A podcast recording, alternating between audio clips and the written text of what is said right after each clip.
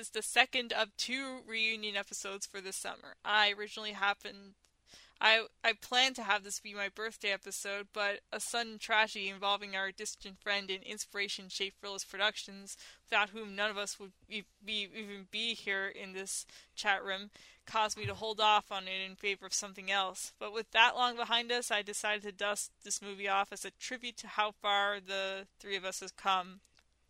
It's the Avengers of Rocky and Bullwinkle. With me, I have Andrew. What's up? And Riley. Hi. The Adventures of Rocky and Bullwinkle premiered on June 30th, 2000, the same day as The Perfect Storm, oddly enough. It was directed by Des McAnuff, written by Kenneth Lonergan, based on Rocky and Bullwinkle, created by Jay Ward, and stars Rene Russo, Jason Alexander, Robert De Niro, Piper Perabo, Randy Quaid, and June Foray and Bill Scott. This movie, when their enemies hatch a plan to take over our world through mind control, Rocky and Bullwinkle, out of work for the past 35 years, are dispatched by an FBI agent to help stop them. And I'm going to read the critics, critics' consensus.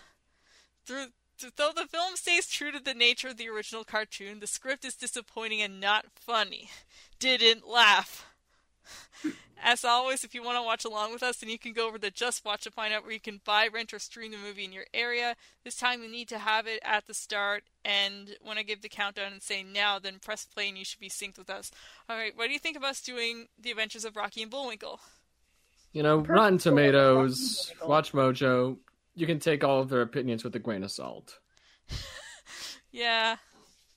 Yeah, I, I mean... I, I, I've never seen this movie in full, and I am pretty interested in seeing it for the first time. Yeah, um, yeah, I, I'm I'm just shocked at how like like it, it for the most part it's timeless and just and, I mean it's not like like Andrew re- referred to like just a moment ago like in the trailer Bullwinkle just says "What's up," and that's not in the movie. It, just, what? Yeah. Yeah. Yeah. They changed the line. Serious? They they they just included that what's up? to like pander to the audience. Like hey look at us we're cool. We're hip with the kids. This will get the butts in seats right? Um wait, yeah. yeah and then like the audience members just like come out of the movie and they're just like i want my refund. How dare this film not pander to me? I mean because times had changed since like the original show um stopped there making new episodes. So and like, it's very like, I mean, if you watch the original show, it it was like there's a lot of like whimsical satire and um, I I think I've talked about this before. There's like a literally a scene where um they're in a plane that's about to crash and they need hot air. And so, like, Rocky has Bullwinkle read from the U.S. congressional record to keep it afloat because it's it has that much hot air. Oh my god! What? yes. Wait, can that be a Hunger Games sim event? It should be a Hunger Games sim event. That's funny as hell. I love that. Yeah, like um, you can. Yeah, okay, so is anybody ready to watch the movie? Is everybody here? Is everybody ready? well, b- before you hit it, I do have one last thing I, I want to talk about. So, I first heard this movie in 2015, uh, but I I never did watch it, even though I wanted to, because I never I didn't have the will, and I think my dad said he didn't want to watch it or something. But then in 2016, Doug Walker, aka Nostalgia Critic, released a review of The Adventures in Rocky and Bullwinkle, and to everyone's surprise, he actually liked the movie, and he uh, he didn't understand really why people didn't like it. And uh, but what I found weird is that he he channeled these feelings about him liking it and everyone else not liking it for some reason into a parody of Amadeus. it's better than channeling them into a parody of Pink Floyd's The Wall. I mean, I guess, but why? yeah. Um, I mean, for what it's worth, uh, the uh, the review itself is fine. It's in the modern nostalgia critic uh, uh, thing. It it's certainly not as good as his early stuff, but and it's certainly not as bad as the Wall review. But uh, uh, what what was going in his head to to make him think, man, the Adventures of Rocky Bullwinkle is good. You know what this reminds me of? Fucking Amadeus.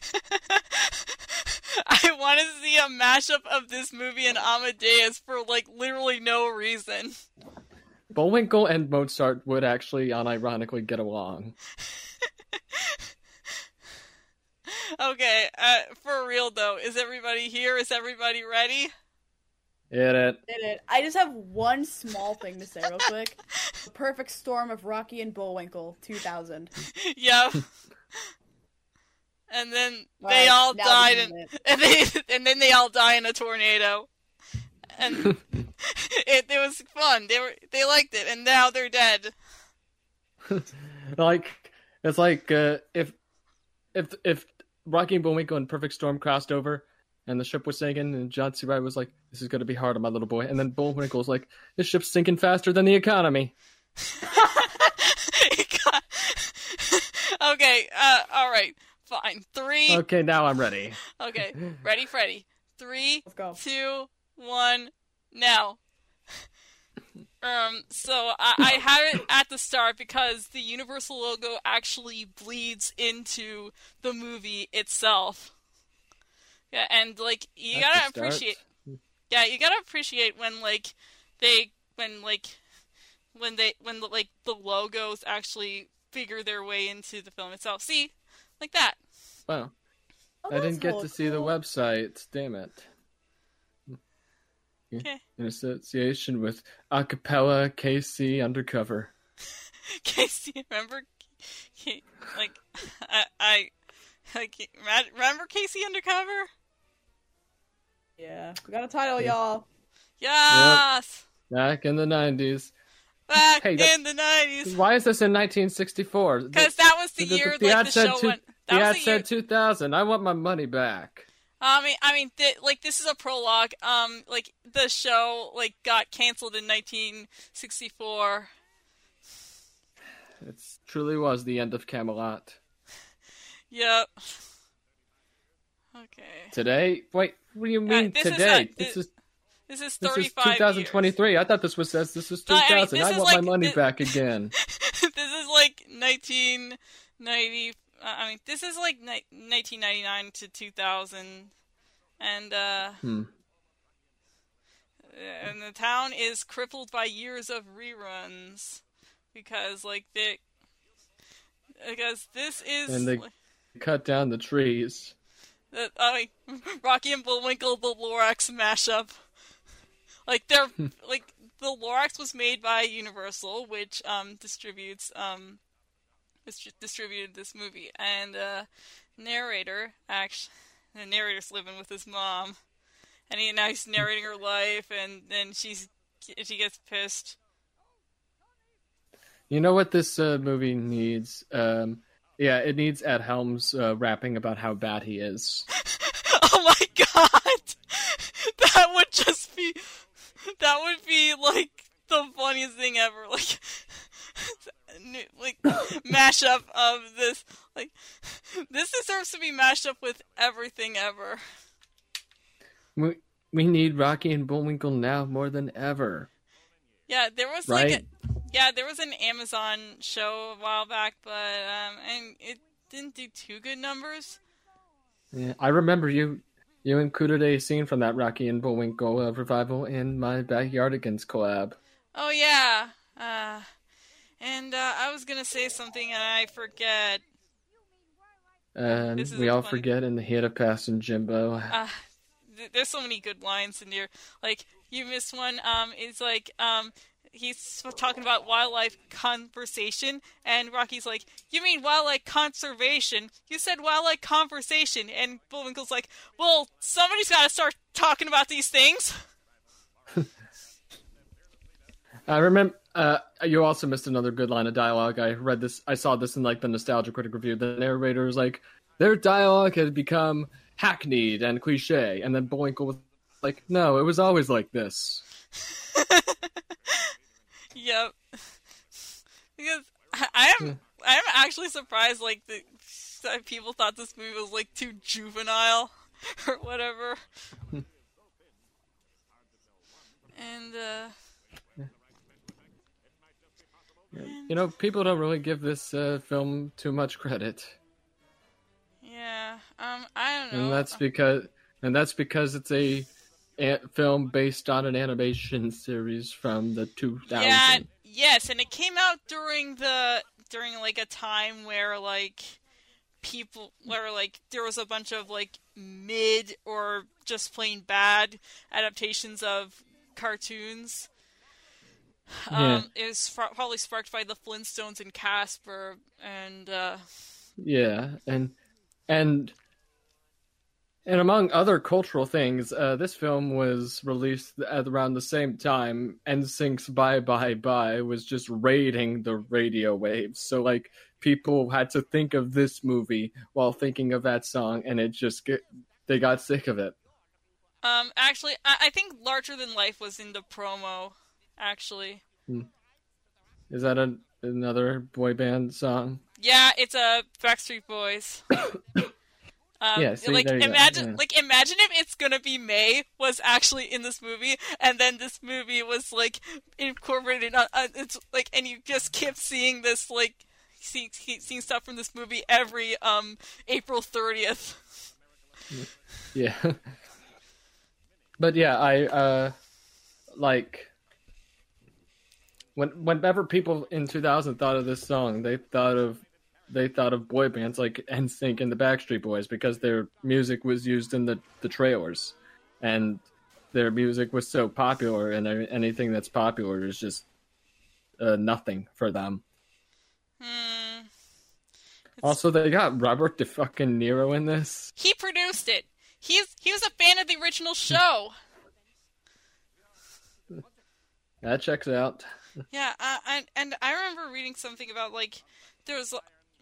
I remember reading like Keith Scott, uh, who played Bullwinkle in the movie. Um, he um had all these um had all this um he he like he contributes to, like this audiobook um. Hmm, Um, okay. Audiobook. Um, I, I, I Hmm. think I just like.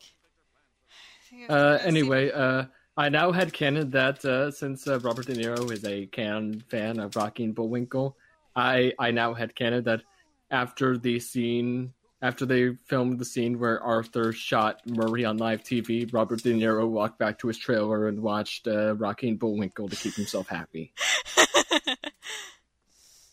Okay. Uh,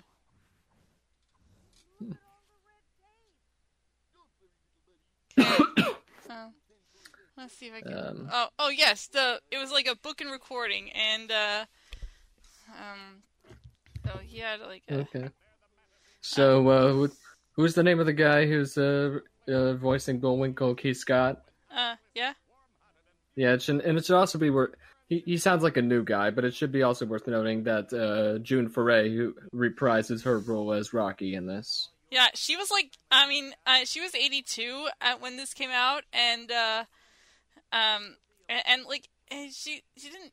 I mean, like, if, if you go back to the original show, like, she she was like a lot younger. She was like a little, a lot younger. She was like 42, and um, she was like just really peppy. Uh, it sounded sounded a lot peppier.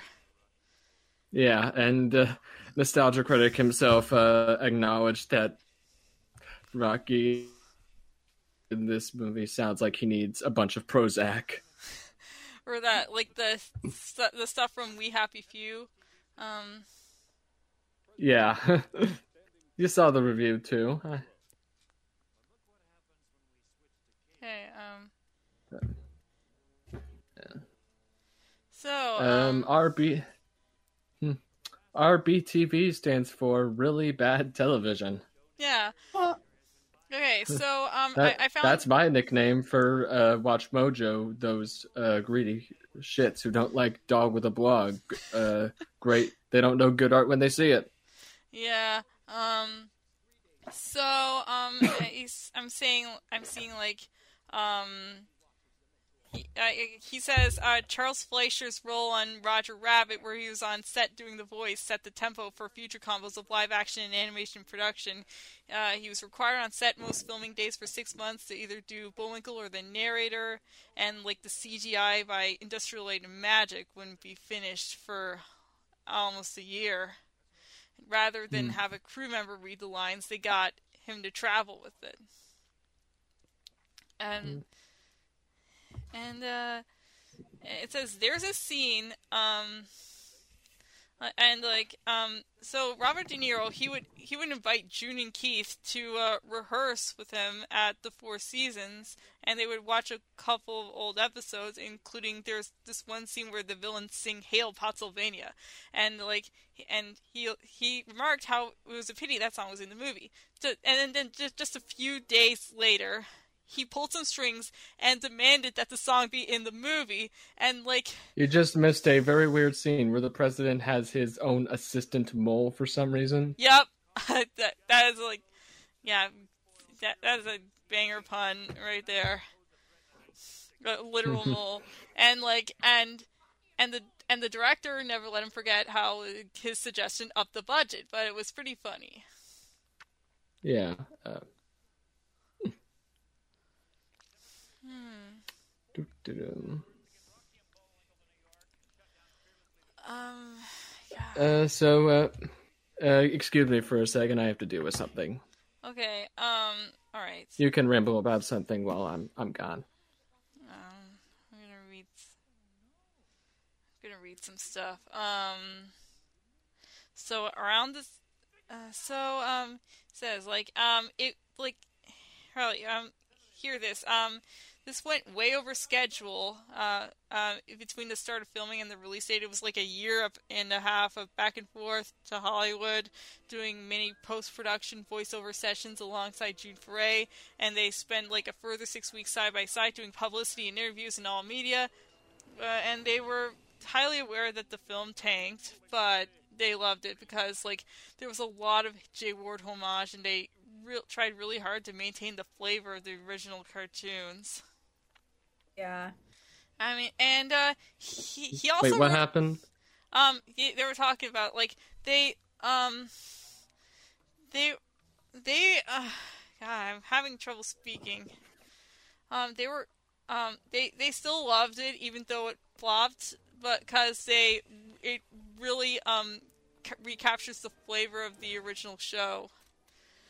And yeah, I, I I agree with that. And Keith Scott was actually a fan of the original show because, like, and, and around the same time the movie came out, he had like a a retrospective of the show called the original series called The Moose That Roared. I think it's still on Amazon.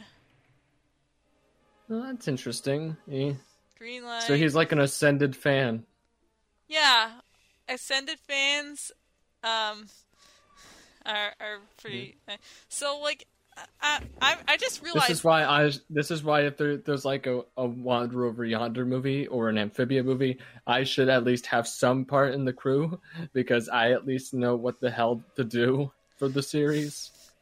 Yeah, um, yeah, I, I, I just realized that this like just kind of irreverent, weird, this like kind of weird thing. It kind of set the template for Barbie.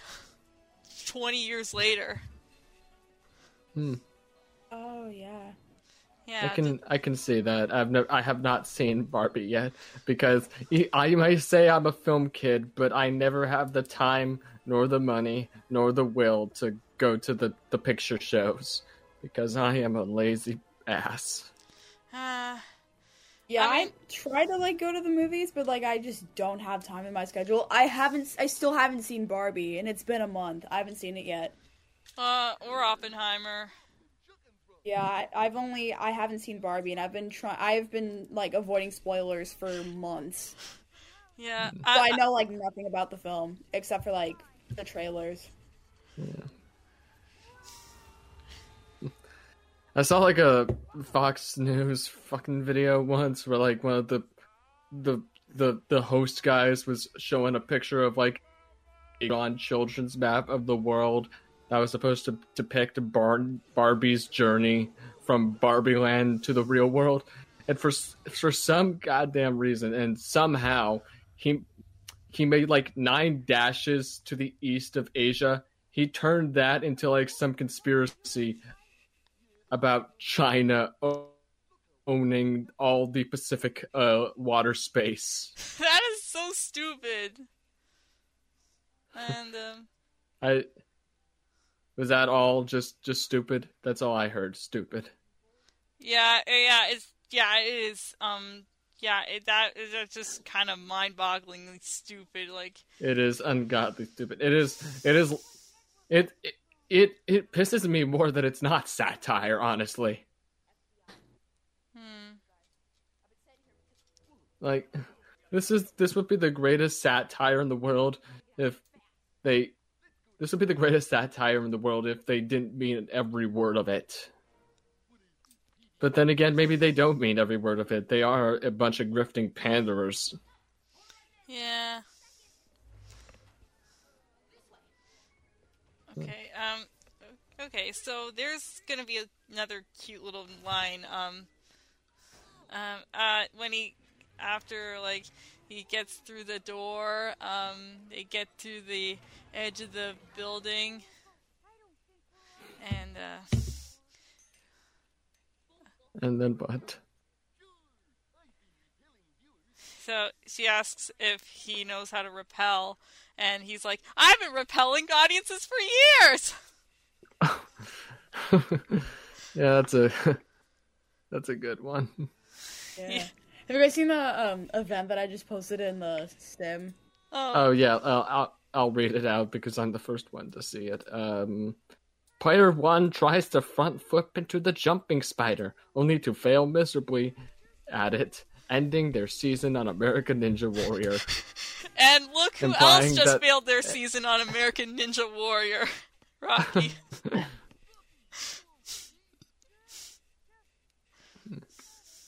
and for this entire uh, for the entire movie, Rocky is going to sound so depressed and I know it's it's not June Foray's fault. She is eighty two. At the time, I mean, so, she uh, she died a couple years ago, like probably like six years ago, like last month. Yeah, she was she was like three months to being a hundred. Like she lived a very nice long life. Yes, yeah, and, and she, like she had like a, one of the best, like she had a really um illustrious career. She was like Granny in Looney Tunes. She was in Mulan. She's she was in Cinderella. Oh, that's right. She was the the, the grandma. Yeah.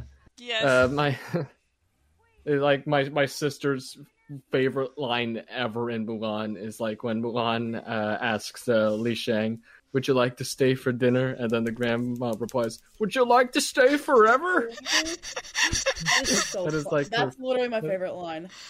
Yeah, it's her favorite line too. yeah. Hmm. Like so, I, uh, oh, go ahead. I have a I have a Letterboxd list of good, um, pure-hearted and not most for the most part not that are, of family-friendly movies that are for the most part family-friendly and or non-cringy and or timeless. And uh, I really should put this on there. Um, let me see what's on that. It, like there are movies for Thanksgiving and other gatherings. Let's hmm. see if I can find. Um, I have the 2019 Little Women, the one directed by Greta Gerwig. I have Marcel the Shell with Shoes On, Tangled, several Muppet movies, The Princess hmm. Bride, um, Rebecca of Sunnybrook Farm. Uh, it's a mix of old and new stuff.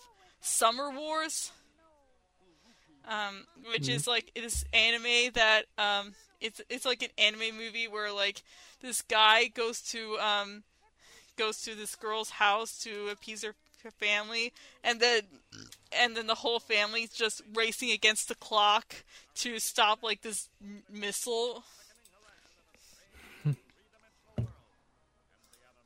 um, are you taking suggestions for this list? Um, yeah. What what should I? What... Cool, cool. Because I don't have any suggestions, but if I find any, I'll tell them to you. Feel good. So the the theme is feel good movies. Um, good pure-hearted, timeless, non-cringy, mostly family-friendly movies for Thanksgiving and other gatherings. Have you added Mitchell's versus Machines? Um, I I don't know. I mean, I guess that would count as like a timeless. It would, yeah, yeah. I think it would qualify. It's it's got a lot of futuristic elements to it, but it's it's family oriented. There's there's an Aesop. And, and there's like uh, some, and there's also like some timelessness. Yeah. Yeah, there's Nothing, um. nothing says timeless like Caramelldansen. I mean, time. I mean, Caramelldansen has stood the test of time. Yeah. Mm-hmm. Remember when uh, Phineas and Ferb did a fucking Caramelldansen uh, parody? Yes. Wait, what? Yeah, it was like the it was like the summer belongs to you, and they went to Japan and they um danced and the and then they just did the caramel dancing. Which is especially funny because the Caramelldansen is Swedish. And like I mean, but like the like it and the caramel dancing has its roots in in our in like in in like a little split second um clip from uh, some H game H game movie called Popotan or something. Hmm. Oh my god, I didn't know the Blues Brothers made a cameo in this. My god, I would. Uh, I every so, I I've um, I actually remember like this radio show I listened to played um, the their cover of Riot in Cell Block Nine for um like Dan Aykroyd's birthday because like they typically do like um they typically do like have a segment where they play songs by artists who have birthdays this, th- at that weekend. Hmm Yeah, uh, I remember like in for like for most of the first half of of this year, I was listening to a lot of Leiber Stoller for my uh, history of pop music class, and Riot in Cell Block Nine is one of the songs that I did really like. Yeah. Eh. You know, we should we should probably check out some like artists who've covered Leiber Stoller songs on Rock of Ages. Uh, yeah, I, I, I just remember uh, not discrediting Beautiful Girls, which only sampled Stand By Me. Hmm. Wait, Stand Stand by Me was also Leiber Stoller. Yeah, they wrote it. Huh. Man, all of your favorite uh, songs from the late 50s and early 60s are by Leiber Stoller. I am just realizing that now.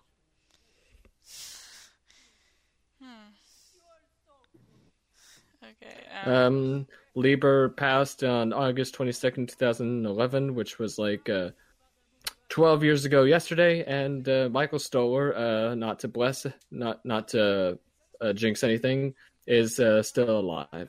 okay. Um, you, you do remember what happened with the, uh, us? I know, I know, but And- I, I know, I know, I know. Yeah. yeah, I, I, I'm not bringing that up again. Also, we missed we missed a very uh, funny line. When like one of the interns was asking Fearless Leader, like, "This is basically the plot to Roger Rabbit," and then Fearless Leader's like, "Shut up! This is totally different." and then there's like five seconds of silence. Yeah, and uh, the kid here, the girl here, is like she was like uh, apparently she was the first person to play like the daughter, uh, the younger daughter on Boy Meets World. Hmm. Which is interesting. Like, Speaking of uh, Roger Rabbit, this weasel looks like he was one of the uh, background characters for uh, who who framed Roger Rabbit. that's And watch as he watch as he dies. Well, he's, he he doesn't die. He just get trans. He just gets sucked to the internet. yeah. Oh, that should be a Hunger Games sim event. Player one gets transmitted into the internet and is ineligible for the sim. I, That it should just be an happens. event. We'll make that. It ha- Okay, um, you do it, Riley. Wait, oh wait, you can make it. Wait, wait, I wait, wait I can. Wait, I can. Wait, whoa, wait, wait, wait, wait, Sorry. Um, player. I thought you were gonna make it. It said you were typing on the events. I oh, was like, sorry. oh, uh, thought you were okay, the computer degenerating imagery. Uh, wait, uh, it's the CDI. Yeah, I can, I oh can my god! Yeah. Is it player one makes it to the like gets sucked into the internet and is unable to compete? Yeah. Uh, also, I want to bring up how like uh, two years after uh, finishing up his role as George Costanza, uh, Jason Alexander played fearless leader in the Adventures of Rocky and Bullwinkle. and uh, this cough you are hearing from me has been persistent ever since August 1st, and it won't go away no matter how many uh, medical pills I try. I've been to the mountain. I've been to the. I don't remember. Like uh, that song was in the movie, uh, the Barbie movie, not like this movie. Uh, oh gosh, uh, I'm going insane. Uh, you... Actually, it's been in every movie.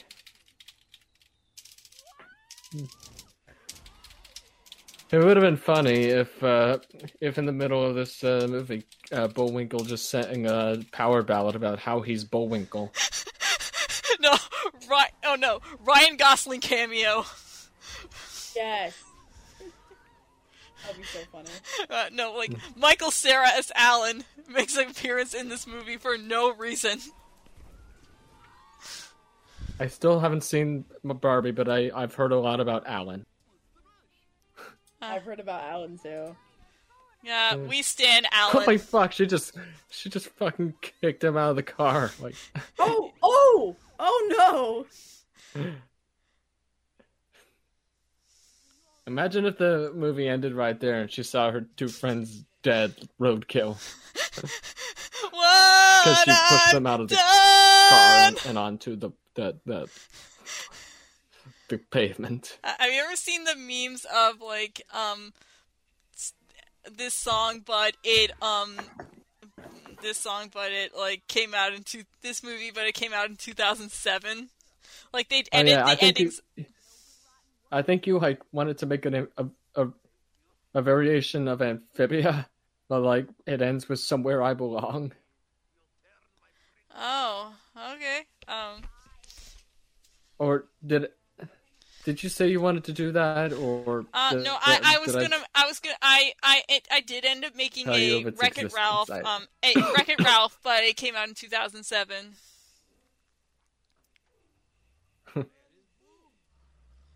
It's like they just steal. I the wonder- car.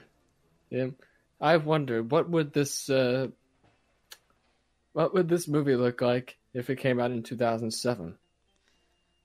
Um, it would just like It- um, it, there's like um, so like there's a promo for Batman Begins that's been circulating. This is an actual promo, and it actually used um, "Someday" by Nickelback. Oh, unironically, Yes, without a hint of irony. My and like some and somebody made a a pro somebody made like a um made a sim- made one for with um the Batman and uh I could not, for the life of me, imagine Christopher Nolan in the same room with a Nickelback song. um so um Oh damn! You know, and somebody made an uncut gems um version um of that spot um so like oops uh, I I posted it in the oops, uh, you know, Robert De Niro looks actually looks kind of good in this movie. yeah Yeah. Okay, so I, I love how this is like the middle of the desert, and uh, uh, Piper Perabo's character is wearing a, a winter uh, hat. Uh, Just because. okay, uh, You know, medium shift, uh, uh, medium blend movies, we need more of those these days. They Granted, they are a double edged sword. For every Who Framed Roger Rabbit or The Adventures of Rocky and Bullwinkle, you get uh, the Chip 'n Dale Rescue Rangers thing that came out last year. or Alvin But and the it could be done. Chipmunks. It, no, no, that that wasn't really medium shift. Uh, that was just regular CGI. Any any I uh, mean, Spider uh, Verse. show adaptation can use uh, um, Spider Verse. Is there are there like live action segments in Um, the there- new Spider Verse movie? there's some in the new. There's some in the new one. And there's also a scene It- that in Lego, which was actually done by a 14 year old, believe it or not. Oh yeah, and, like, he's uh, I follow him on Twitter. Yeah, he's he he is really good. Yeah. Yeah, like he actually, they actually, um, made it during his school shift, during his time in school, and like his dad built him a better computer so it would better render faster. You see that that's great. That's great parenting. Yes. Also, do you see this old man in the captain's hat? That is Jonathan Winters. Uh, do expect to see more of him. Ah. Uh, Uh, Jonathan yeah, Winters is Oh, another and guy also- with a long, illustrious career. Yeah. Oh, also, uh, another uh film that uses the uh, medium blending to its own good. The Lego Movie. Yes, yes.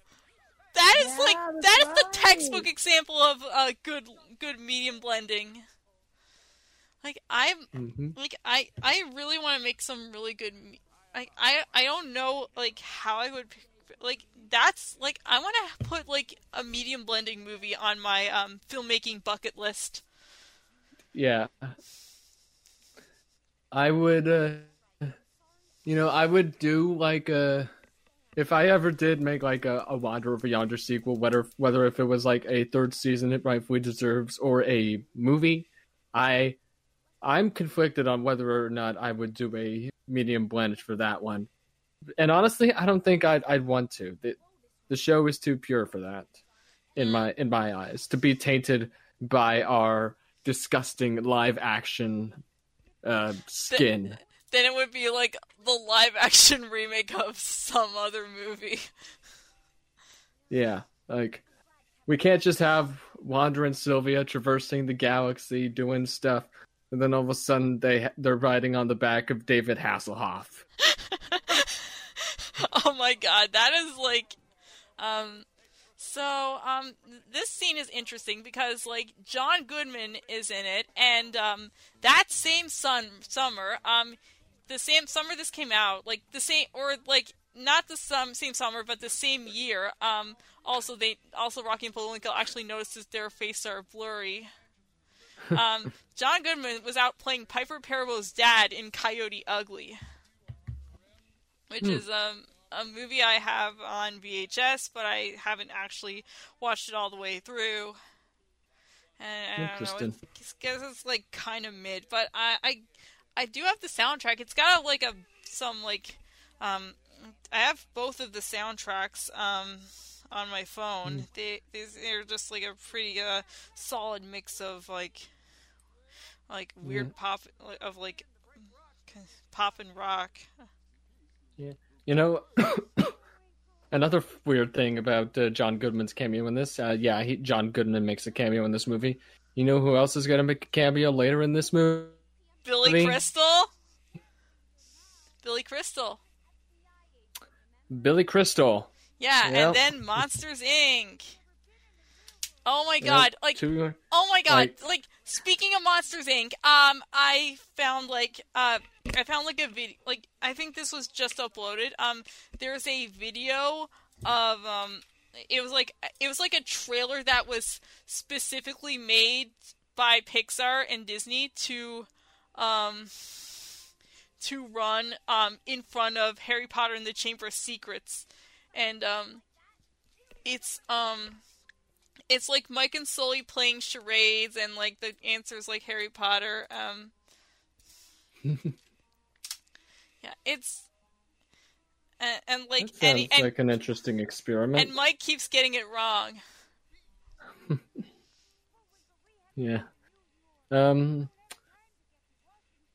Yeah. Uh. Shoot, I forgot what I was gonna say. Um. Was Monsters Inc. 2001 or 2002? It was 2001. It- No, Okay. actually, I think it was like the first Harry Potter movie. Oh, Uh, okay. I think Chamber of Uh, Secrets came out in 2003. Um, I Also, oh, also, I, I just I remember what I, what I was gonna say. Like when when Piper was getting arrested, Piper Perabo, I forget her character's name, Karen. but she was like pointing to him, Karen. Oh boy, she's one of those people. but she was like, "I'm a I'm an I'm an FBI agent, and then John Goodman was like, "Yeah, and I'm John Goodman." Wait. You, You yeah, missed, there's you, also you another missed that line. Yes, I, I heard Yeah. it. Um, I, I heard it a little bit. Um, so um, let me just reiterate it for Riley. if She probably didn't hear it. Like he he's just saying stuff like, uh, Bullwinkle's like, I thought you were in Oklahoma, and Rocky, uh, no, Bullwinkle's like, Would you like to narrate this? Would you like to narrate this movie? And Bullwinkle's like, No. In a sense, he actually is because, because like they're because he's because They, they're both they, they show the same actor. voice actor. Yep. Yeah, don't you love that? Yeah. What if they died, right? What if this was where the movie ended? Cut to credits. Like there, there are so many cut to credits moments that could happen in this movie. 34 minutes in. Uh, show's already over. Um, like inappropriate credits rolls. Oh, you, just I love those videos. Oh my god, that would be so. I I feel like making like I don't know. I don't often make too many like shit posts these days, but like I would love to make like a montage of inappropriate credit rolls. Yeah, uh, but I but I've learned from those inappropriate credit roll videos is that there are so many, and I mean so many inappropriate uh, credit rolls in the film Robots, yes. oh my and god. I still I- haven't seen Robots yet. All I know is that it stars Robin Williams and Obi Wan Kenobi, and at some point Tom Waits Underground plays. Oh yeah, I have the soundtrack on my phone. There's so many bangers on it. Um, there's um, there is um, this, there's like "Wonderful Night" by Fatboy Slim. I think like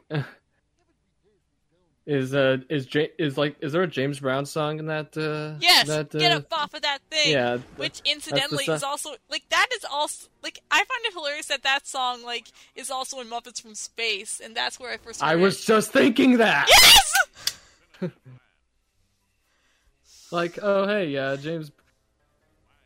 The uh, James Brown song that was used in the end credits is also the song that was in the uh, the the party scene in near the beginning of Muppets from Space. Like, Um, like it's when when Gonzo buys a jacuzzi to please his alien uh, family. No, well, actually, it was like Rizzo and Pepe pranking him because he was like, uh, no, it like he bought the jacuzzi because Rizzo and Pepe just basically pranked him. He was just like so top and tired at that point. I, I just randomly remember the scene in Amphibia where like Hop Pop is tries coffee for the first time. Well, I, I could use some coffee.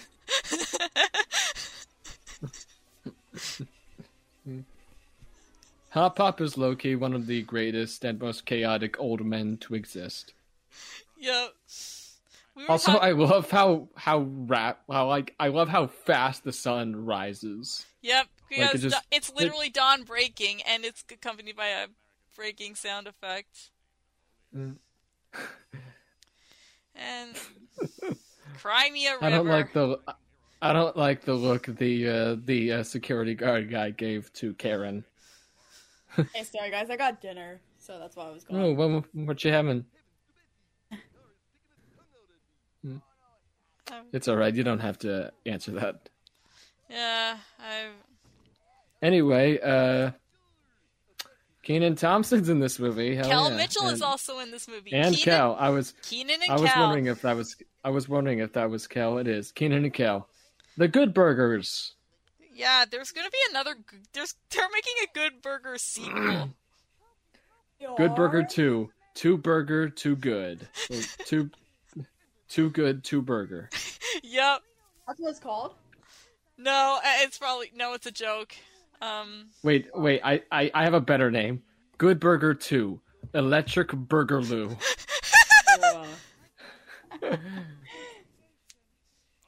Um, so, um, they're, they're going to Wossamotta U, which, um, exists as far back as the original series. Hmm. And just- And uh, I love how it takes like uh, Bullwinkle to get to the very, very center of the campus to realize that he's a moose, and this college is vehemently anti-moose for some reason. Um, I think it's because like their rival, their their rival college has a moose mascot, or that, or they just really fucking hate mooses and want them off the face of the planet. eat the. Um. Yeah. Uh. Like. Uh, I go with like the their rival colleges and moves, or like they just hate cartoons. Yeah. And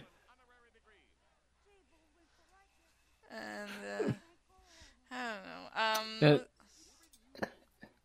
And uh and I once again I have lost my train of thought. Um. So let's. Um. What else? Okay. Um. I'm. I'm just So- thinking like Mercy theme song takeover. Why? That's just There's popping a, in my head. I saw a sign that said "Don't sell out," so I'm I'm guessing the the lore here is that Bullwinkle was an alumni of Wossamotta U Yes, he is. until and and then he betrayed them by like by like dropping out to join animation. Oh yeah, um, I mean uh, that's probably what it is. Yeah, um, so now the, so now they're like, Karen's getting um, flirty with the security guard. Um, little does he know she's gonna um, use him as her method of escaping. Yep. And here we get one of the most famous visual jokes of the entire movie. There we go. There it was. You just missed it. Spr- Um, uh, I oh we, we I was talking about mashups. Um, there is a I somebody made a mashup album and it's probably the best one I've ever heard. Like there are like no duds and no filler and Is this the one that crosses uh brushes YYZ with Fresh Prince's uh no, it, no, song? this is a brand new one. Um, and like um. There, uh, so one of the songs uh, mashes, like the very first song mashes up "Sweet Victory" with "Industry Baby" by Lil Nas X. What? Hmm. Yes, That is that does make sense. They both start with uh fanfares. Yep. And um I don't want to spoil a thing about it. Um 'cause I want to see your reaction, your honest reaction. Like we should do like definitely send it to me. Yeah, it's in this it's in the chat. And it's called Musical, Musical Tan- Tangents. We do that's kind of like what we do on Rock of Ages. We go on a lot of musical tangents. Okay. so um there are so many um Yeah, and um uh, and like and the way that each song figures into the into like the like the, the way they all complement each other um there's one song in particular that is an actually that they they take a bunch of unrelated. You keep songs glitching out, but I and yet I still understand what you're saying. they take a bunch of unrelated songs and make them into like a song about Five Nights at Freddy's. Oh my god. Yeah, that that sounds like a, a treat. You know, I think I think that might be the reason why Paul's Boutique is one of my favorite albums. It just takes so many things and and turns it into completely new uh, things. Ah, yeah. So anybody did anybody catch the Supertramp cameo? Oh, oh my god, the the the the the, the, the band who I have have no idea who's who. Yep, they play. Uh, no, like uh, not. It's not like a traditional cameo per se. They just play. Um. Dreamer. Yeah, they play. Oh, that's Dreamer. right. We talked about that in the Breakfast in America episode. They they have Dreamer in this uh, movie. Yeah, and that was my introduction to this song. Um, oddly enough. Yeah. And now for the inevitable Rocky and Bullwinkle have had breakfast in America joke. Yep. Rocky and Bullwinkle have had breakfast in America. Yay! I I want to like I, I want the three of us to meet up in, in like someplace um then we can meet. Then we can have breakfast in America. Let's go. We will have we will have breakfast at the newly opened Margaritaville in Boston. If it opens. It's gonna open. Jimmy wills it. Yeah, um no, we can have like where we can go have breakfast in America at the Rainforest Cafe by Animal Kingdom, which is the only Rainforest Cafe that sells breakfast, oddly enough. We could. hmm Yeah, I, I yeah, I've been like obsessing over both of those Rainforest Cafe and Margaritaville videos. Yeah. Um I, I I said this before, but like I I I dined at the Margaritaville at the Mall of America, which is right next to the original Rainforest Cafe. Yep, and um I don't know. And I remember watching I'm I'm more uh, partial to the Margaritaville video by Eddy Burback because it was the first one I watched, and I'm I'm kind of a parrot head. I I am not ashamed of that fact. Yeah. And if you want me to be ashamed of that fact, uh, you can go straight to hell. I, I personally but like the, uh, I personally like the Rainforest Cafe video because it's like it's, it's just funnier to see um Eddy's sanity slowly slowly unravel. yeah. He's just like just comes But, more like, and I more remember- frustrated. I remember I remember when like Eddy's Eddy completely broke in the Margaritaville video when he found out that the Mar America was right next to the Rainforest Cafe one. Yeah. and uh I would honestly say that uh, uh, the uh, Margaritaville video by Eddy Burback is like the Uh, Shrek 2 uh, is like the perfect missed- sequel. You missed this really good psych gag. They they get, they uh, they went from the they emerged from the J ward. Um, there um, and the creator of the show is Jay Ward. Wow, that's actually clever. Yes, I I love when like works acknowledge their creators, like in like or like acknowledge people like the personnel that behind it in like these clever ways. Um, this was done like as recently as Muppets Mayhem. Like one of the episodes has um, uh, there's a um, like there's a flashback scene and there's a store called Jerry's Music established 1934. I love that. Yeah, Yeah. yeah, and Well- 1934 being uh, the year Jerry Nelson was born, hmm and uh, And we're approaching that in 11 years. The 100th anniversary. Wow. oh, Also, um, since we're uh, talking about uh, shows uh, acknowledging the creator, uh, for fun fact for Wander Over Yonder, uh, Sylvia's quilt, the quilt that uh, Wander sits on when uh, riding her, do not take that out of context. The, there are like little things on the on the end of the quilt, like little lines, and they and they spell out CMCC for Craig McCracken, the uh, creator. oh, that's they were gently um, they were gently traversing through the um, through across the highway. Um, did you put your name in the goblet of fire? Dumbledore asked calmly. I, I love that video. Yup. Hi, did you put your hands in the goblet of fire? Hey, Riley, you still there? I'm still there, yeah. Um,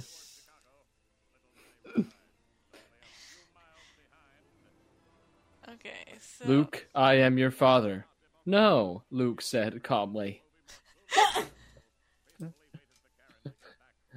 Okay, I was gonna say something. Uh, like there are Muppet. Sh- I, I one of my favorite things on like the Muppet Wiki is um there's a place um like the, it, there's like a whole they have like pages for inside jokes where which is like which is like Muppet shows or movies acknowledging other Muppet shows and movies Hmm. and, and like the people behind them. hmm Uh, um, let me just see if I can find a couple.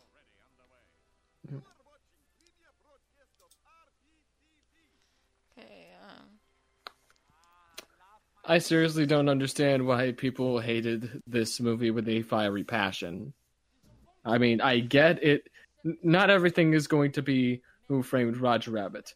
Not everything is going to be Alvin and the Chipmunks the Squeakquel. But still, this is very good for what it's it's trying to be. And it's not really trying to be much of what it already is. Hmm. Let's see. Um, inside jokes and Muppet series and specials. Um, in uh, in the Muppet is there Show. wait? Is there aside from this? Is there really even that? Is there really even a good adaptation of a an old animated series transcribed to live action? Does that even exist? Um, I don't know. I guess the I guess Casper's pretty decent. I can't remember like that whole that that whole period of time was like a really like a blur to me. Yeah. Uh, honestly, I'm I'm partial to the first Alvin and the Chipmunks movie. It's it's not as uh, bad as everyone says it is. It's definitely better than the Squeakquels. Yeah, um, I, um, oh, yeah, speaking of Alvin and the Chipmunks, I, um, I just randomly remembered, like, Patton Oswalt did a routine where he, um, where he, like, like, he was talking about how he did, um, the, how, like, he used to play Christmas Don't Be Late really slow, like, at a slow RPM speed, and, like, he, and, like, he, he had a, and he was just like mimicking um Dave's demonic slow down voice. Let's see if I can find it. This reminds me of when this for some reason this reminds me of the uh, famous John Mulaney Tom Jones uh, Russian roulette story. Um okay. Uh, so like uh, the Muppet inside jokes I was mentioning, uh, in the Sex and Violence pilot, uh, Ralph mentions he used to be a big star with Jimmy Dean, but no one remembers him anymore. Uh, since we're talking about Alvin and the Chipmunks, has uh, has anyone uh, listened to Alvin and the Chipmunks on 16 speed? Oh No. no, I have, and it is. It is it exists. the uh, their cover of "Walk Like an Egyptian."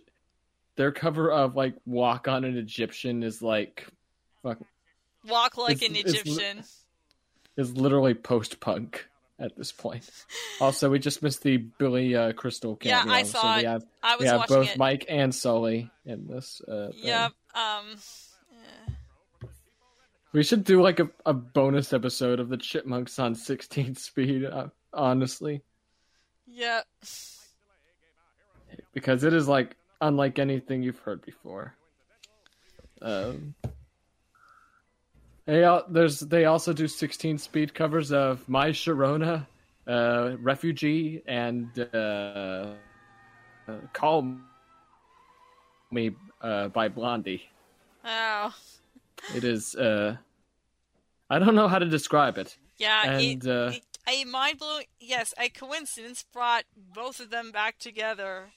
Um, I mean, that's not as weird as like something we mentioned before recording. Um, so like, there was like there were like these two siblings. Um, th- th- these two brothers, they were killed by the same taxi with the same driver and carrying the same passenger, almost exactly a year later. And uh, taking this uh, whole coincidence thing on a more humorous note, there was the American Ninja Warrior thing we talked about, where two oh, identical tic- t- twins who got viral on TikTok decided to be on the season premiere of American Ninja Warrior, and uh, and from from their little backstory video, we me and my dad thought, oh hey, maybe these guys have a chance. They're they're good at track and field and pole vaulting. Maybe they have a chance but they then proceeded to wipe out in exactly the same spot. oh my god. Me and my It was like the second just- obstacle too. Yeah. Yeah. Me and my dad, we were just laughing our asses off. It was. It was. You real. I if I could relive that moment again and again for the rest of my life, I would. Yes.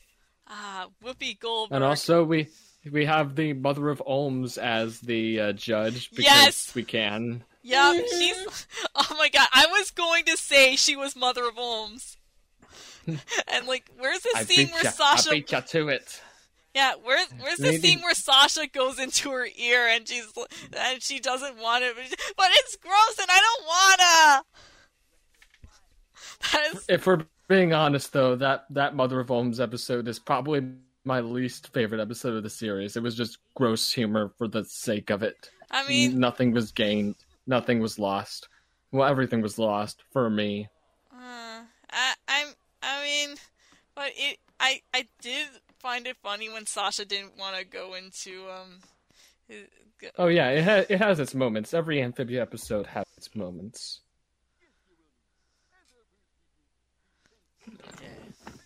Yeah. I love how Bullwinkle's just wearing a, a cord outfit bec- just because. Cause, because, because I can. Yeah. Um. Anyway, uh, Aladdin is playing on Disney Channel right now, the original 1992 one, not the one from 2018. And uh, I I know this because I was just turning around. I was I was coughing. I didn't want you guys to hear my cough.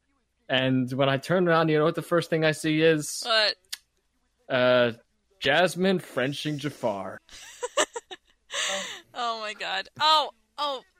Oh my god. I, I I can't believe I got this far in the movie without mentioning the guy that wrote this movie, Kenneth Lonergan. Uh, he wrote um, Gangs of New York and Manchester by the Sea. That evokes the same energy as Noah Baumbach uh, writing Madagascar 3 to save his marriage. Or, Yeah. no, not to save his marriage, to pay for his. Either to pay for his marriage or to, to pay after his divorce or something like that. Like to uh, pay like um to pay off his divorce from Jennifer Jason Leigh. Yeah. And Oh, then what did uh, Baumbach do after uh, Madagascar 3? He did a few out movies like. This is where you name the movies, Romy. Marriage Story, um, White Noise. He co-wrote Barbie with Greta Gerwig. Um, There we go. Yeah. um, oh, that like this reminds me of like one of my favorite Letterboxd lists. Um, one of those like specific ones. Um,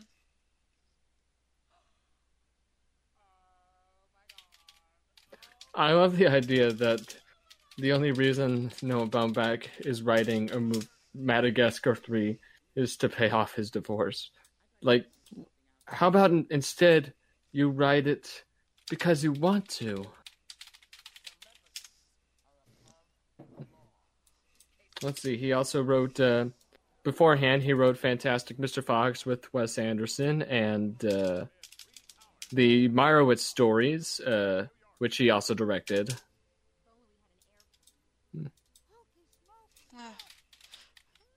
I, I'm trying to find the um, I'm trying to find. And he also he also uh, he also directed and wrote the uh, film we talked about early early in this podcast, The Squid and the Whale. Trying to find it, and uh, hey, he's back. Um, Oh my god, another Jonathan Winters cameo.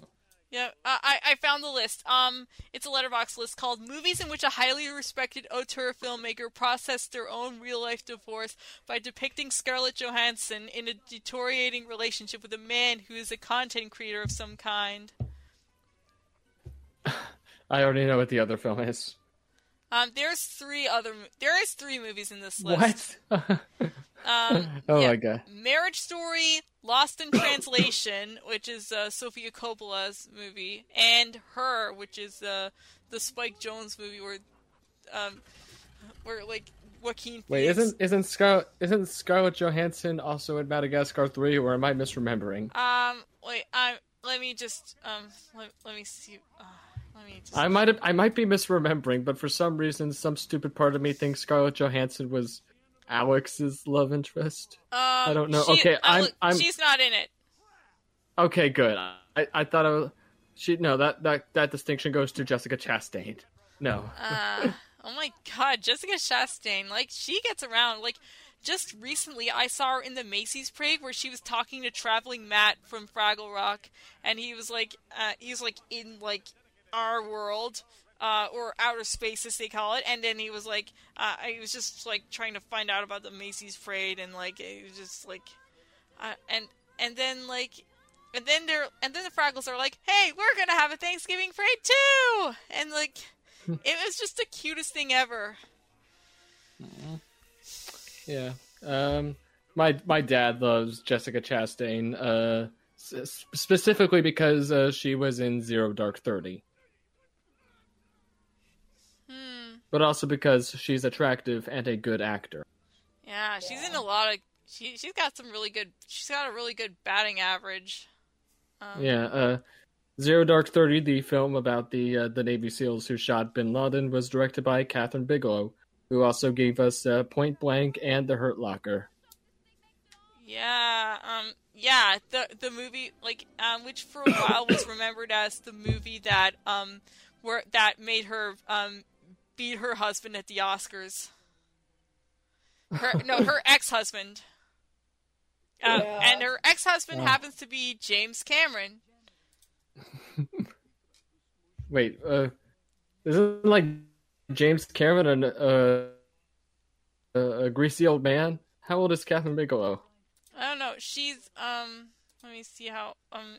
Let me. I'm going down a Letterboxd rabbit hole. Um, she uh doesn't say on her um Letterboxd. How yeah, it doesn't. she It is. doesn't really say their na- their ages. Uh, Kathryn Bigelow is uh, seventy one, Wait, and what? I imagine, and James Cameron is sixty nine. I always imagine James Cameron is eighty nine for some reason. What? What? Wait, Kathryn Bigelow was older than James Cameron? Wow. I yeah, this this surprises me too. What? Wow.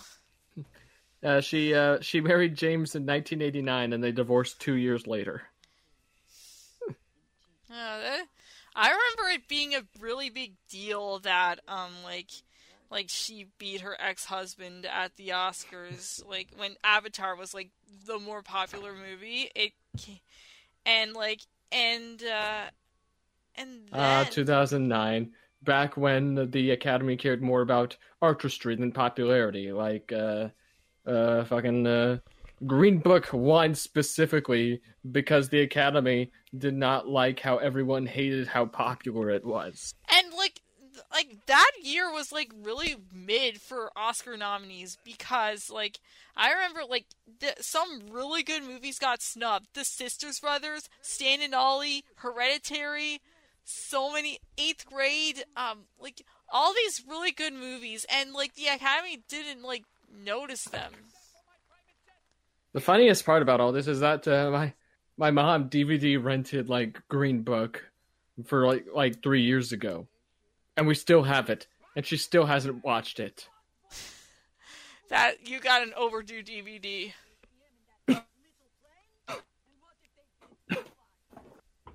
What was that? You got an overdue DVD. Yes, we do. And I keep telling mom this, but um she does not listen. Wait, Was this from like a Redbox? no, she she uh she rented it from Netflix. Underline rent. Oh my god, like Netflix is going to um Netflix is actually gonna give up on like DVD rentals. Oh, so that means we get to keep the Green Book DVD. Yay! the curse will never leave us. No. I remember like seeing like a live reaction of people watching Green Book win the Academy Awards, and then everyone was just screaming like, "What the hell!" And then one guy just faints and his and falls back on his chair. Yeah, like um yeah, like Roma was like tooted to win that year. Um like and I really still and I haven't seen Green Book. I still think Roma should have won. I've seen Roma. It just I, I I guess it'll grow on me over time. No one has seen Green Book. But I I don't have any intent. Um No one, no one, no one has seen Green Book, and no one wants to see Green Book. Yeah. Okay. Also, uh, Rocky just. I'm assuming that Rocky just farted and that's why he was able to fly. oh! yeah, that was. this is like the okay, Scratch. I think that's the best visual joke in the movie. kiss off. I, I didn't I, I didn't get it as a kid, and now I think it's one of the funniest things that, in the movie. Yeah. Yeah. For the uh, people who don't watch the movie while listening to this podcast, uh, Bullwinkle crashed the plane into a sign for the president of the United States so that the so that the billboard was destroyed, almost destroyed. The only words were kiss on the top left and off at the bottom right. So it says kiss off. Yup. That You guys see what I just posted in the chat? uh, some In some American American Ninja Warrior fail. I, I don't have the time to um view it. I'm gonna watch it. I have the time. It's literally my favorite thing. It's in the video still laughing on your side playlist. Yeah. Man, this guy who this guy looks like he looks like a nice athlete. I'm describing the I'm visually describing this uh, for everyone watching. So this guy, his name is Brian. He looks real good at LA qualifying and finals, as the uh, the subtitles say. He looks spry. He looks athletic. He's ready to go. He's uh, running up to the first obstacle course, which is just jumping off these.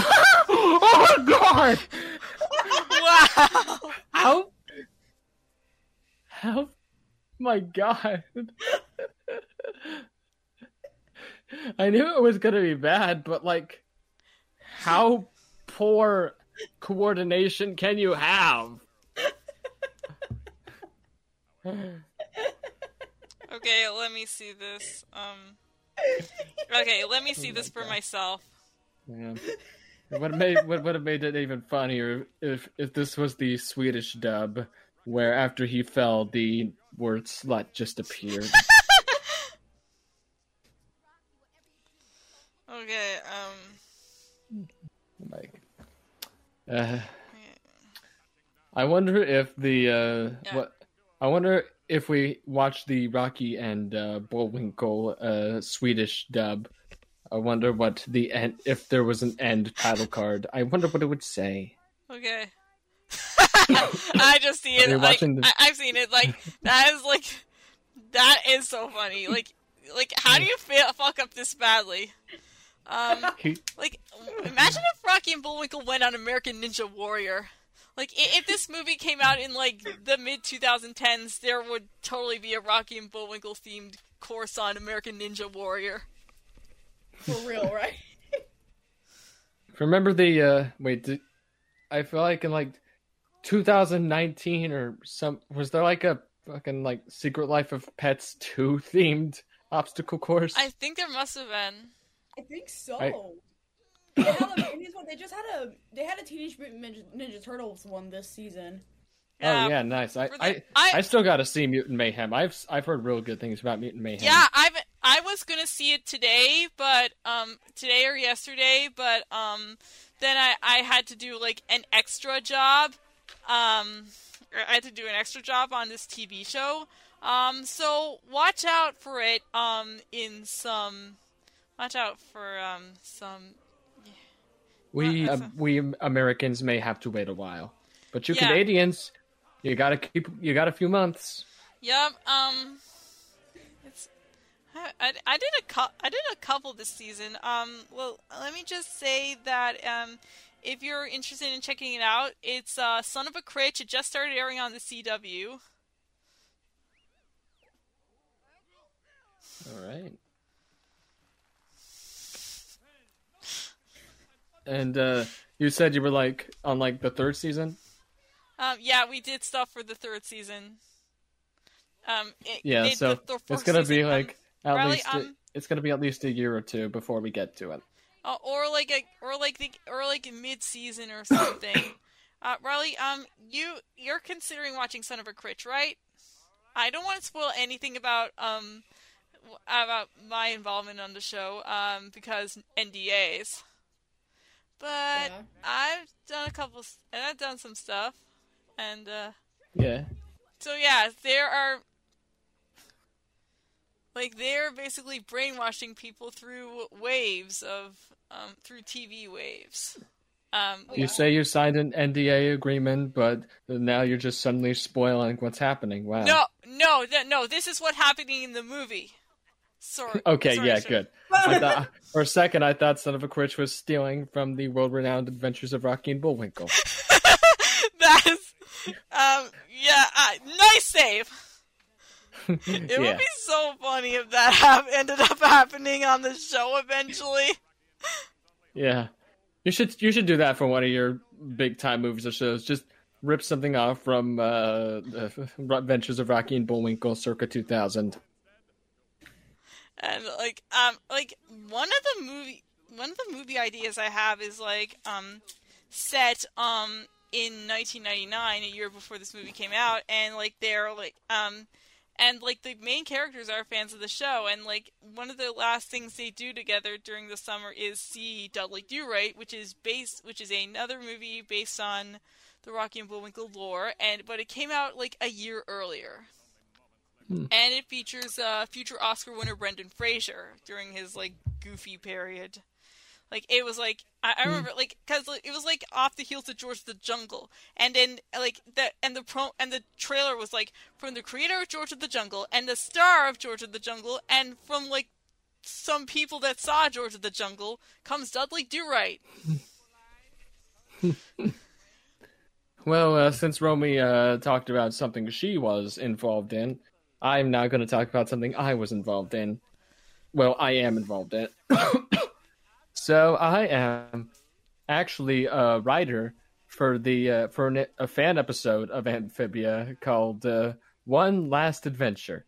And again, I, I cannot disclose what the story is or what parts of the plot I wrote because again, I, I didn't sign a non-disclosure agreement but uh, I think it's common courtesy that I, I just don't reveal anything about what's going to happen.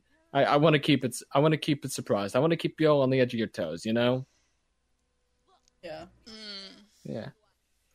That said, uh, I was going to add a reference to the Adventures of Rocky and Bullwinkle, circa 2000, but I couldn't find the time.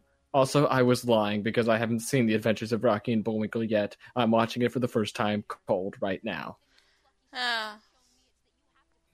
I just So- realized that um there was another clip of that fail, and it's like the whole like um segment about him. So you have to watch like the first um you have to watch the full thing because that makes it even funnier. Yes, I rem- seeing those uh, TikTok twins backstory just made their fails even funnier. Yeah, you have to go back to this. You have to go back to this one. Yeah. um.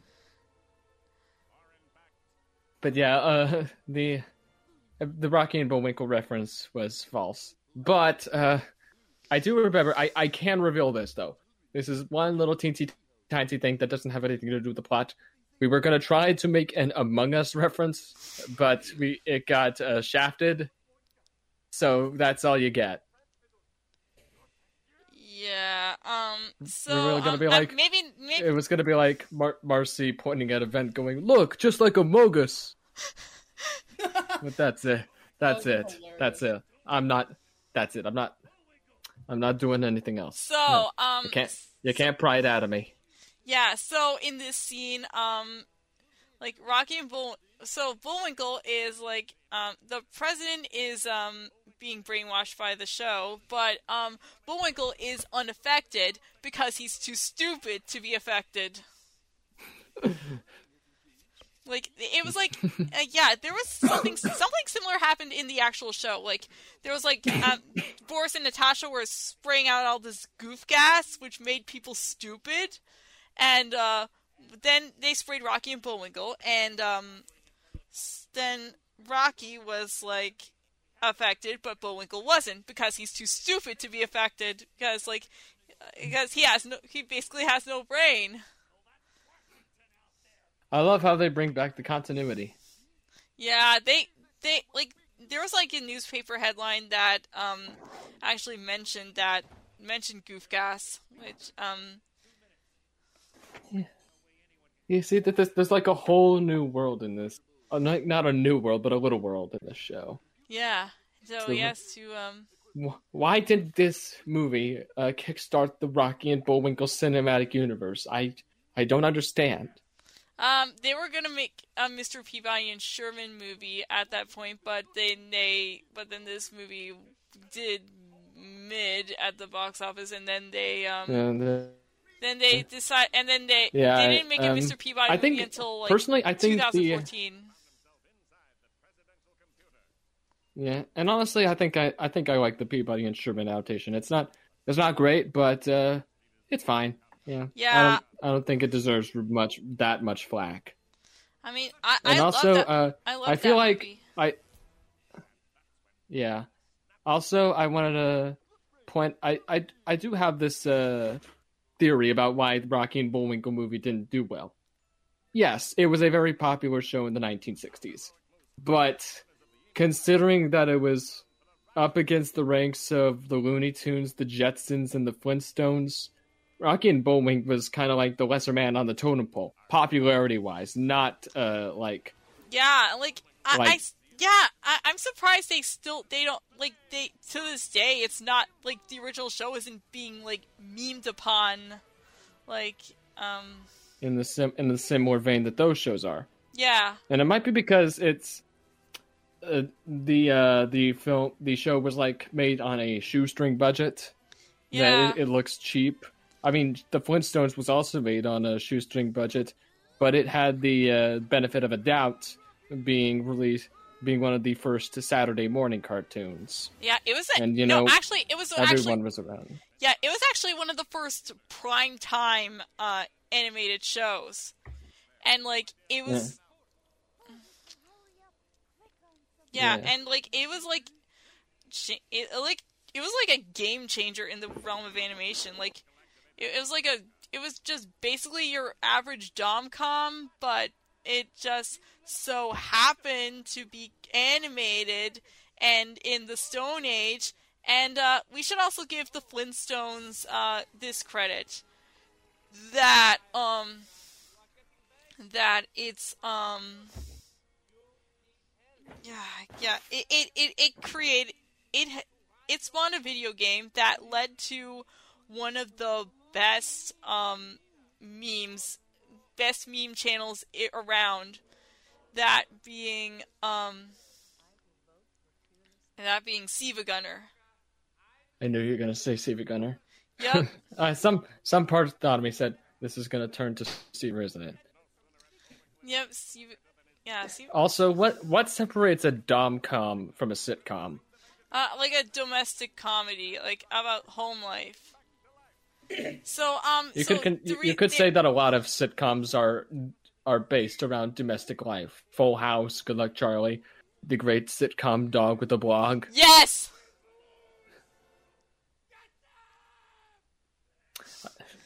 Yeah. Yeah, so- the for context, Watch Mojo released a top twenty worst sitcoms of all time list. Dog with a Blog is number six, and they are wrong and they are stupid.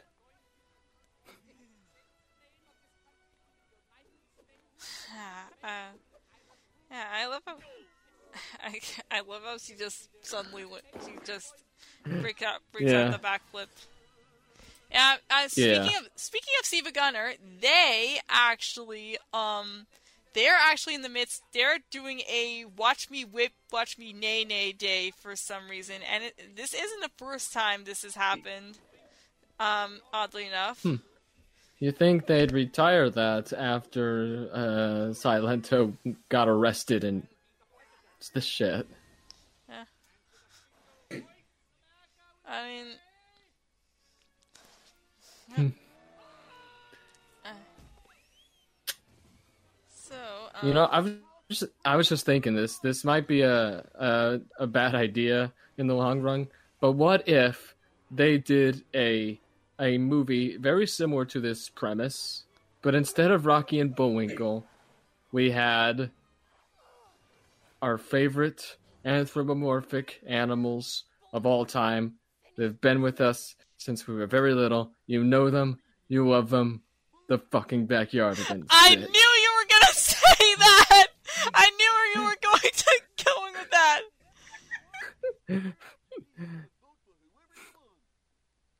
Ah, God, like, and the Backyardigans Barbie crossover, uh, Oh my! Featuring the hit song "I'm Just Ken."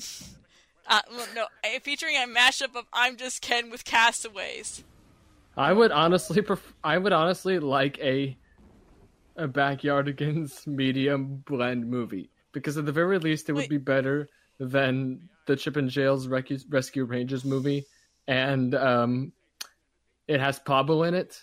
Anything Pablo is in is gold. Yeah, such as the Super Mario Brothers movie. Yep, so, they should make a reference to that. Like, wait, this movie should be about the Backyardigans. They're they're grown up. They have dead end jobs like everyone else, but then they have a little reunion and they get stuck in the little world that they've created in their backyard. Wait, that would be hella cool. yeah. Yeah, and and it would make a special uh, uh, guest appearance uh, by uh, fucking uh, Adam Pascal. No, not oh, Adam Pascal would actually be cool. Uh, but I was thinking uh, Cyndi Lauper could be the lady in pink, or maybe someone else. Oh, it was it just feel like oh my god, my train of thought is going everywhere. Mine is too. Also, this Remember when part is said that Adam this Sandler part is- not an egg anymore. What if Adam Sandler makes a cameo? Yes. Oh my God. What if Adam Sandler was in Preach- this movie for no reason?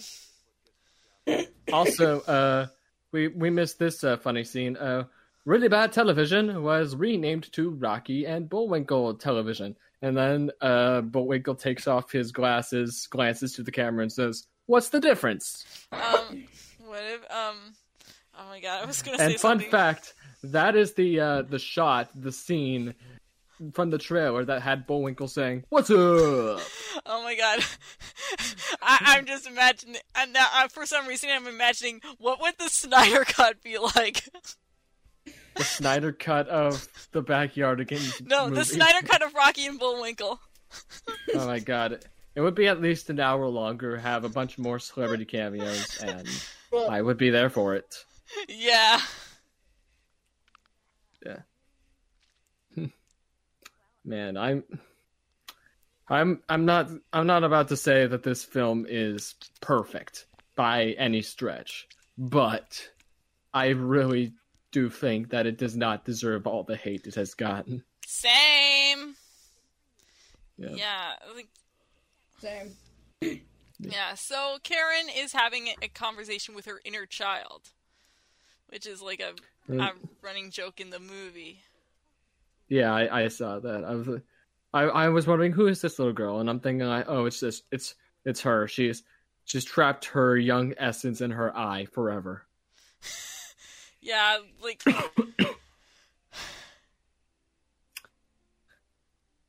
I'm searching up Rocky and Bullwinkle on Letterboxd right now. It has a deplorable 2.2 out of 5. uh, Wow.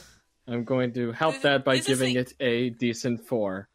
this is Uh. the Shrek Forever After of movies, um, of of like of cartoon adaptations.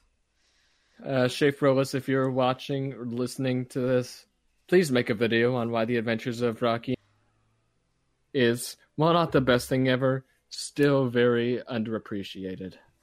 Um, yeah, um, yeah, I actually edited for Schaefer's DreamWorks ranking, uh, and uh, I, I, I, I urged people to watch the original show uh, because of I edited the Mr. Peabody segment. Oh yeah, she abandoned a guy at the movie theater. Yeah, and he waited for her for days, probably weeks on end. And like that is loyalty right there. Yeah. Yeah. I honestly feel bad for him. Yeah. Actually, looking at his face, not really. Damn. you guys have to. No. You guys should watch the um, the full like thing I that I post. I posted it in the gen chat. If you guys want to, Yep. if you guys want to watch Ninja it. Warrior. Um, Oh my gosh, they're seeing the movie The Adventures of Rocky and Bullwinkle, produced by Minnie Mogul. Yeah, who earlier in the movie was shredding scripts for being too intelligent, which uh, that, which is like, um, I mean that it shouldn't it it it should be like this. Um, it shouldn't be like that true because like we just watched a three-hour um prestige drama set in World War II. Um, like gross over seven hundred million at the box office. yeah, imagine if, uh, but if imagine if that woman existed in real life. Yeah, uh, Oppenheimer would not exist if she was in power. Yeah. Yeah. Man, it's glad to. I'm glad to see Rocky and Bullwinkle have a, a new start, but it's a it's a shame now that that that, that start is kind of in vain because this film tanked at the box office. I mean, they. I mean, they did have a new show, and they had a bunch of Funko Pops. I have two of them on my shelf right now. Yep. But I mean, and and with both you and I's uh, help and support, in an in an interview, we could both mention the Adventures of Rocky and Bullwinkle about how it is one of the better live action animation adaptations out there. maybe if Taylor Swift said she liked the original show, Yeah. Yes, the that is that is definitely Taylor Swift's taste. Watching Yeah. the adventures of Rocky and Bullwinkle while listening to the Velvet Underground and Nico. yeah. Um. So explain why. Explain the uh, uh, significance of Taylor Swift listening to the Velvet. Un- oh yeah. Before recording, we um. Oh yeah, uh, I'll I'll explain it because I said it. Uh, I asked Riley if maybe she wanted to show up on our Rock of Ages episode for the Velvet Underground's uh, famous self-titled debut, plus Nico. No, the famous album cover with the banana. But uh, Riley was too busy, which I said was kind of a shame because I, I did want to ask her if maybe I, I kind of figured she would not like the album because like Funhouse, it is a very abrasive and hard to get into album. But I and I wanted to ask her in the in the episode if if Taylor Swift said in in an interview that her favorite album was The Velvet Underground and Nico, would she like it more? Probably not. Like more? Probably not. Oh damn, Mark Mothersbaugh did the music for this? Yeah, he did. Like that's the. This is the movie Six Degrees of the Mitchells versus the Machines. Oh my god. We should we should just have a, a game now. Six degrees of Mark Mothersbaugh. Yeah. Yeah, we have it. Every uh, every big film composer is attached to Mark Mothersbaugh somehow. Ooh, that rhymed. Um. So that. Um. Yeah. Uh, like it, it's like it's like the game we currently have on Rocker, Rock of Ages. Six Degrees of Rupert Holmes. Rupert Holmes being the guy behind the if you like pina coladas. Because as it happens, he wrote a musical with Kander and Ebb. What? Yep. Yes, and I'm I'm not kidding. It's called Curtains and it stars uh uh David Hyde Pierce. Yeah. Is that yeah, yes. okay. Yes. Yeah. And now that's just gonna be a game with every single musical we do now. We're just gonna we're just gonna link it to to Rupert Holmes somehow. Yeah. yeah, um, so this was a fun episode, proving that Tres Yeah. Hombres don't have, um, they- they don't, we haven't lost our touch. Wait, Uh, I, I, I do want to I, I want to do something. I just want to do one little test first, and then you can say your uh your closing remarks. I am going to play six degrees of separation with Rupert Holmes on this Movie. Oh, yeah. movie. Okay. You're kind of glitching out. Uh, I, I, yeah, I was glitching out, but I'm going to, I'm gonna play the Six Degrees of Separation with Rupert Holmes and the Adventures of Rocky and Bullwinkle. Okay. The, uh, I'm plugging it into ChatGPT because this is how I do shit now. It's sad. Hmm. Okay, um, just be quick. Um, I know the the credits are almost uh, the, the the the credits are rolling, but and my my computer is slow. I hate my computer. Just kidding. I love you, baby. Um. Uh, It's so crazy how much work goes into like, like these little things. There's these little things that make a make a great movie. It's like Lord Hater said in that famous "Wander Over Yonder" quote. Ah, animation is so hard. People who do this for a living deserve more credit and respect. For a villain, he was spitting straight facts. Yeah. Um, is it ready yet?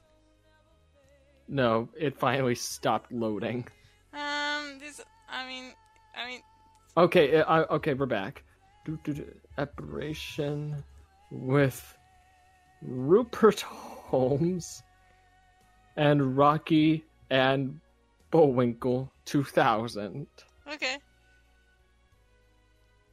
Um, this is a nice little song. Um, about um, how uh, just about like look into, into your inner child or something like. Um, you want to check it out? Yeah. Like it's on Yeah. streaming services. It's sung by Lisa McClowry. All right. Um. Okay, uh, here we go. Yeah. Step one. Okay. Song. I- I- I- you're glitching out, It's so- another popular hit. The song "Him." Uh, oh shit. Uh, okay, let me let's try this again. Rupert Holmes wrote "Escape the Pina Colada" song. The previous year, the next year, Rupert Holmes released the album "Adventure," which included the song "Him." The song "Him" was used in the soundtrack for the film "The Virgin Suicides," directed by Sofia Coppola. Sofia Coppola also directed "Lost in Translation," starring Bill Murray, which we uh, uh, talked about. Okay, this is just straight up wrong. It's just it says here that Bill Murray provided the voice for the character Rocky and Rocky and Bullwinkle. No, no, that's not it. Fuck you, ChatGPT. You're not to be trusted. Okay, so uh, this is why you an- can't. You know what? We could just and we could just end it right here. Yeah, um, so basically, yeah, so like, um, I guess we'll end it here. Um, so thank you for listening. Um, we'll see you, we'll probably see you around Thanksgiving. All Uh, right. Say say goodbye, everyone. Bye! See you later, guys. Bye-bye. Bye. Bye. Thank you!